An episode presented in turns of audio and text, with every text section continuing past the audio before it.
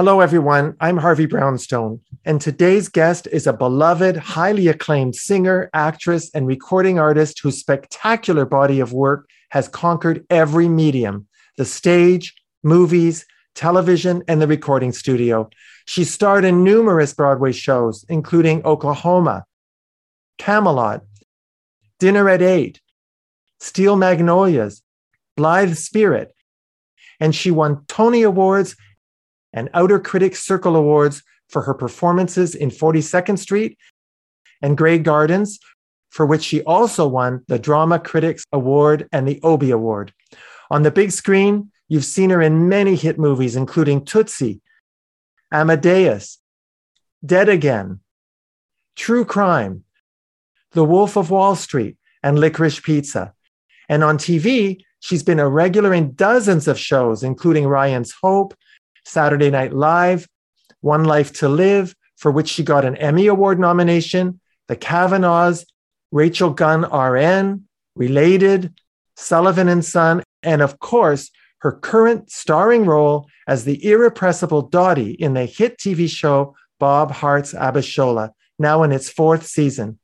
And if all of that weren't enough, she has the magnificent, crystal clear, perfect pitch voice of an angel She's performed in concert on tour in her show, Big Noise from Winnetka, and at the most prestigious venues, including Carnegie Hall, the Kennedy Center, the Cinegrill, Feinstein's, Birdland, and Cafe Carlyle.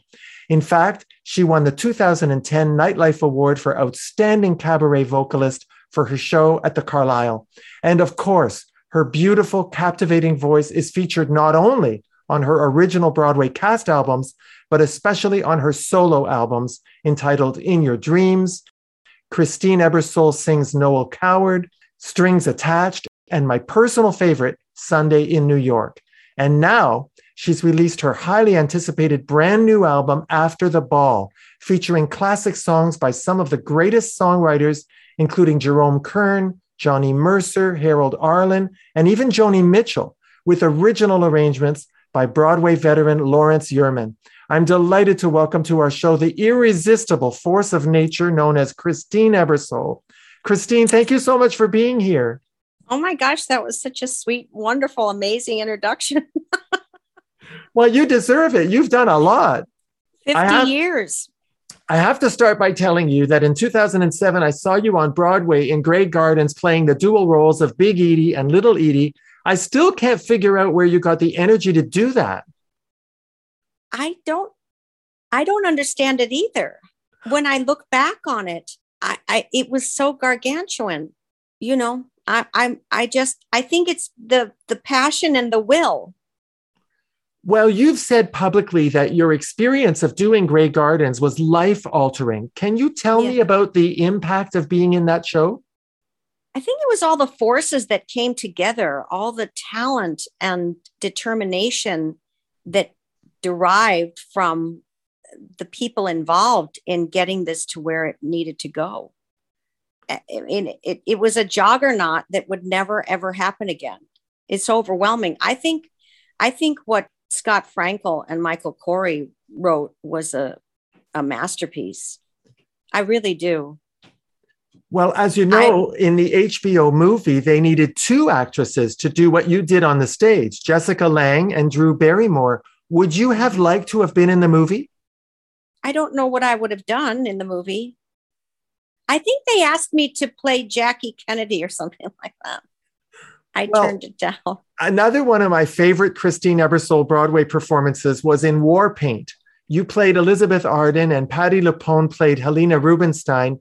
I know the show had to shut down prematurely because Patti LuPone needed a hip replacement, but is there any chance you might do a movie version of the show? Oh gosh, I never considered that. I think Meryl Streep would play my part. We want you. You've had such an amazing career on Broadway. In 1980, you co starred in Camelot with Richard Burton. You played Guinevere. Christine, when you think of your most memorable Broadway performances, is that one of them? Yes that was life changing as well.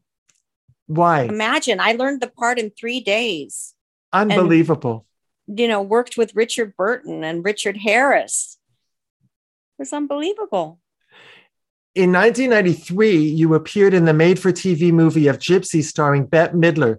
You played the demure stripper, Tessie Tura, who mm-hmm. did it with finesse in the song You Gotta Have a Gimmick. Can you tell us a bit about your experience of making that movie? It's one of my favorite things you've ever done. Oh, it was such a blast. I mean, it's just there's it, it, was so amazing on so many levels. We were filming downtown in Los Angeles and Bob Mackie, who was doing the costumes, did my wedding dress. He made my wedding dress for me in 1988 and I guess this was in 93. And I was playing a stripper and my husband Bill was there and he was commenting to to Bob Mackie that his parents uh, worked in the Follies. His mother was a was actually a stripper, and his father was kind of like the guy at the Follies, you know, the the Irish tenor that's you know bring on the beautiful girls, that that kind of thing. He was Johnny Moloney, the Prince of Personality, and it was this sort of collision of worlds because it turns out that Bob Mackie used to skip school and go down to the Follies and saw Ginger O'Dare and Johnny Moloney, my husband's parents. And then here I am on the stage. Like it was just crazy. It was this crazy convergence. That really is the universe coming together in a very kind of karmic way, don't you think? Well, it's just, I don't know how life imitates art, imitates life. It's so crazy how that works. You played Leah Belfort in The Wolf of Wall Street, directed by Martin Scorsese. What was he like to work with?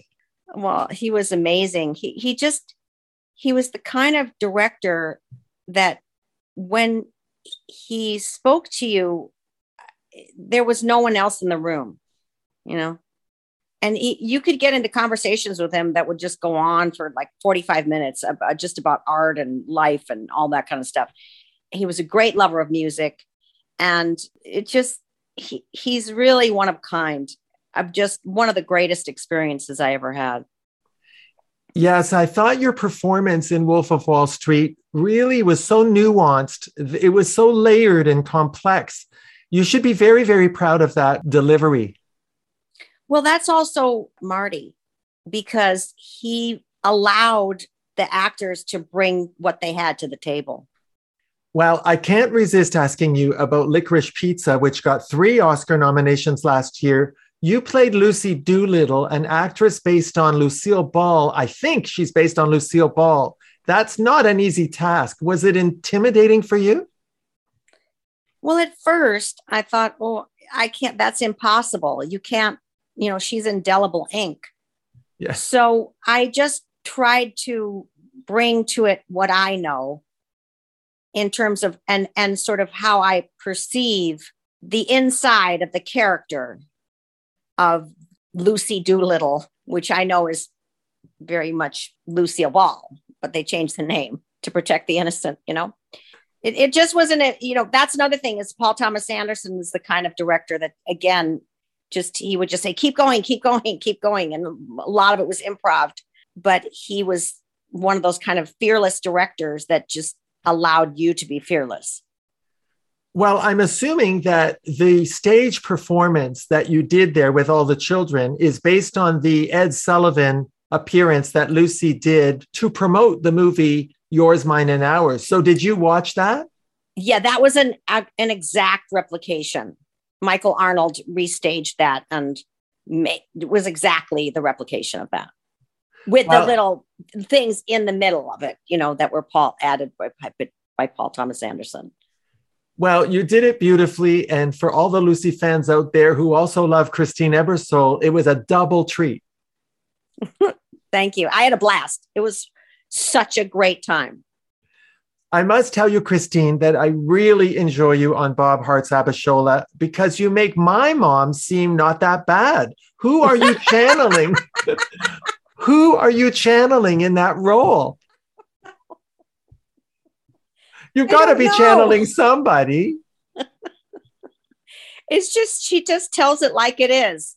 Well, so no, it's the no filter aspect.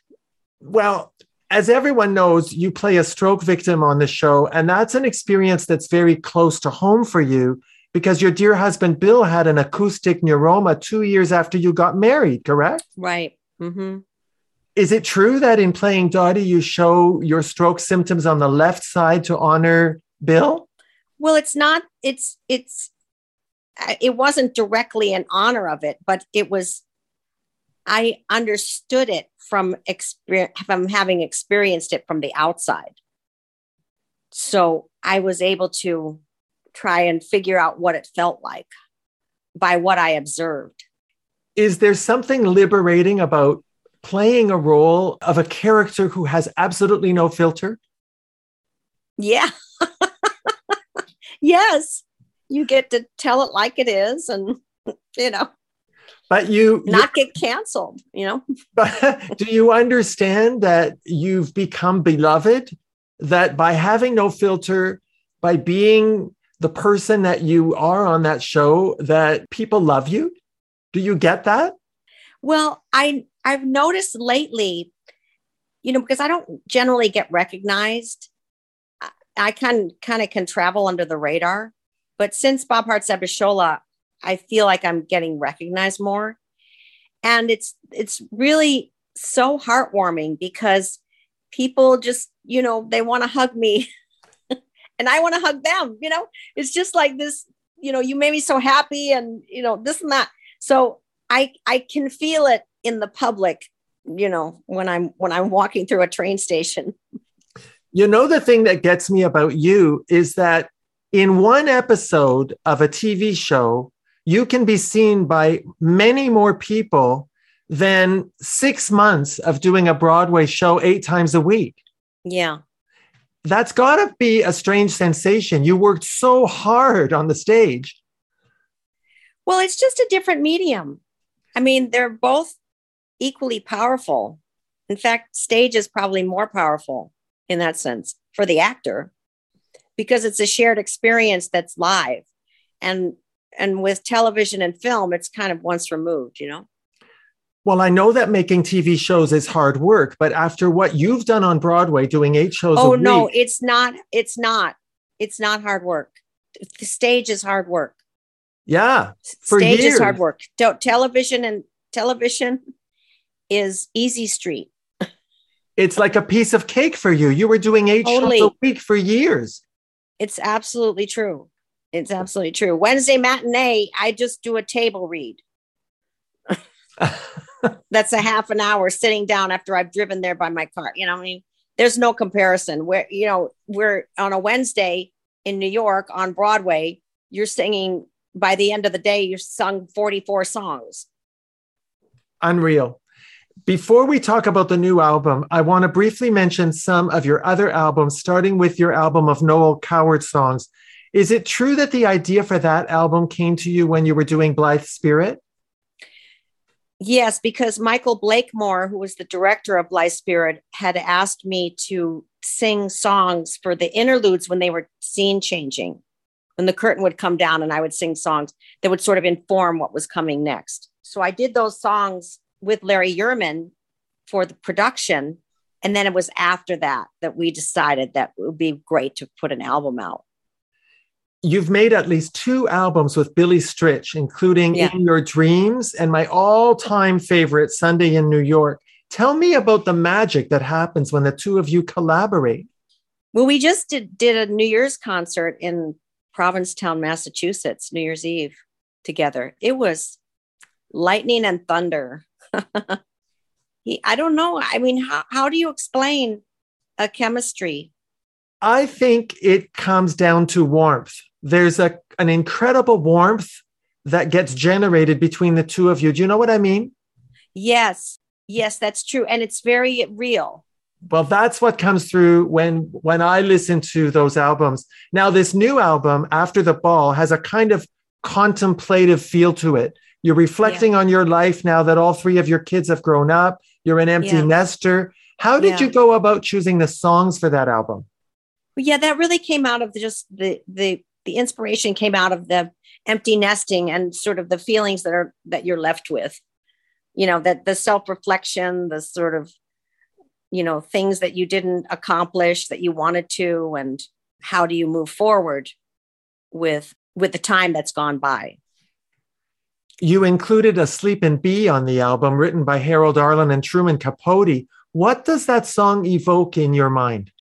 It's just a perfect song about finding love on all its levels, I think. So I think it really encompasses the whole the whole album. It kind of winds it up and wraps it up into love. Is it true that your decision to record My Baby Just Cares for Me was inspired by your experiences during the Hurricane Sandy power outage? Yeah. Really? It was because you know, that's that's when I really had the, such time, you know, the unadulterated time with the children was 9 days without power. And it was just all this togetherness that I missed out on a lot because of doing 8 shows a week. You miss out a lot.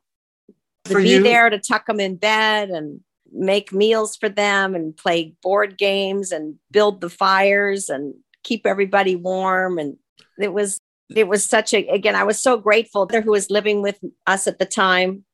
You know i was just so happy to just be my mother's daughter and my husband's wife and my children's mother well, Christine, you've had an amazing career and you've conquered every medium in the industry, and your career just keeps getting stronger. What do you think has been the major factor in your longevity in show business?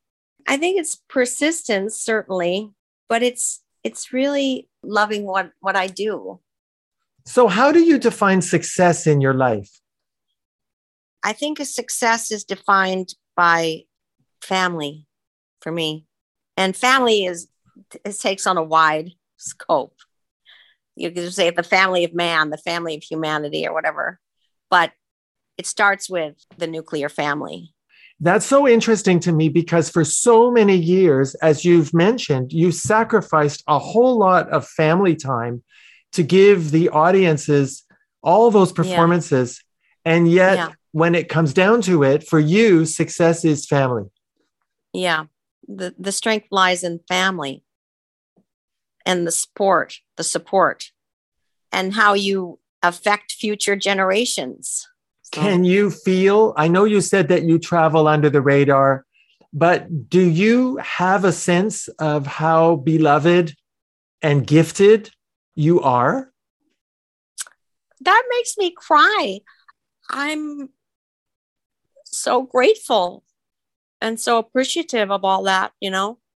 When I was when Billy and I went to Provincetown and I performed on New Year's Eve, it was it was overwhelming because it is the first time since the world shut down. And of course, you know, I had my doubts when the world shut down. I thought, well, I'm never going to do this again. And then to get on the other side and to have this shared experience with people that had been locked down as well, you know, for for three years and everything that went on with that, the people we lost and all that, it just to feel the love in the room was was overwhelming. It really was. All mm. I can say is that God Almighty, my creator, gave me the gift of singing. And how I can glorify that is how I can glorify his kingdom is to share that gift with with human beings with other human beings. And that sort of experience again of of this gift that I've been given and the reception of the love of the people that are there you know takes that into this realm of god. You know it takes it into this this realm of God's love. And it really is overwhelming. It really is. And I'm just so grateful. That's why I'm, I'm feeling emotional about it because it's so powerful. And it's not something that I, you know, came up with. I was given that. I was given the talent by God. I was I didn't make it up. I didn't come up with it. It was given to me and made aware uh, at a very early age, when I was three years old, there's a recording that my father made of me singing jingle bells completely on pitch at Christmas. But, you know, my parents also recognized it as well. And they were very supportive of me and they were encouraging of me, you know, which is not typical. It's not typical that parents will do that. You know, they want you to have something to fall back on. But they recognized that. And like I said, they were so supportive. My fa- when I got accepted to the American Academy of Dramatic Arts, my father paid for, you know, he was able to pay for me to go to school there. Of course, in those days, it was like what 500 bucks. You know, now it's it's so such a Ponzi scheme. What's happening now? And my mother, same thing. You know, she was my first. I would consider her my first music teacher. She taught us all how to sing harmony at the piano with a Methodist hymnal, and my father was what I would consider my first acting teacher. You know, he was a big lover of Shakespeare. And so I, you know, and it, because I had this gift of observing, I was able to kind of absorb things and take them in and then, you know, be able to assimilate them or be able to imitate them. It's, you know, it's the support of family again and community that raises the it raises the it raises everything. Because i can't it can't be done on its own. You know i can't do it by myself. But it's the support of of community and family the human family that we glorify you know what god gave us. Well i don't mean to make you cry but you mentioned the pandemic, Christine, and I want you to know that while so many of us were isolated and very lonely and afraid. It was many, many songs that you sang in Broadway soundtracks and on your solo albums that kept a lot of people like me company. I want mm. you to know that you you provided a lot of comfort and reassurance and warmth to your fans even when we couldn't see you. I'm really grateful for that do you have any interest in sitting down and writing a memoir?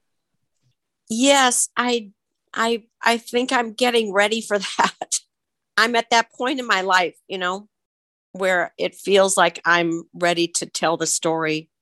I really, really hope you do, Christine, because if you don't, those stories are going to get lost. And yeah. you are, you, your career I know you're very humble, but your career is part of show business history. I'll give you an example. There were a lot of people that I know who had never heard of you until you appeared on the Rosie O'Donnell show. And then you had a whole new audience and you in you triggered an interest in Broadway from being on that show. That's really important. Mm. Yeah, Rosie was such a champion in that, wasn't she? She was yeah. always bringing people on from Broadway. And you uh, were so likable. You were so full of energy. You were always willing to sing. And I know so many people who said, you know, we want to see her on the stage now. So, on behalf of all those people, I want to thank you for that. well, I thank you. I want to tell our viewers that you can learn more about Christine Ebersole and follow her career by going to her official website, christine-ebersole.com. You can also follow her on Instagram and Facebook. Well, Miss Christine Ebersole, I have absolutely loved every moment of our time together. I can't thank you enough for taking the time to appear on our show. Well, thank you so much for having me. It's it's been a pleasure and an honor. I know you're about to resume filming your TV show, and it means the world to me that you found time for us. Thank you so, so much. Thank you so much for having me on, and I hope you have a wonderful, happy, healthy new year. And same to you. Our guest has been the incomparable Christine Ebersole, whose brand new album, After the Ball, is now available on Amazon and every major music streaming platform. And don't forget to watch her every week on the CBS hit series Bob Hearts Abishola. My name is Harvey Brownstone. Thank you to our producer, Steve Silver, to my management team, Rick and Robin at the fabulous Marcelli Company in LA, and to my team in the UK at XPTV1. Thank you all for joining us. See you next time. Thank you. Thanks for watching. Be sure to check out all the great interviews on the Harvey Brownstone Interviews YouTube channel. Don't forget to subscribe and ring the bell to be notified when new videos are posted.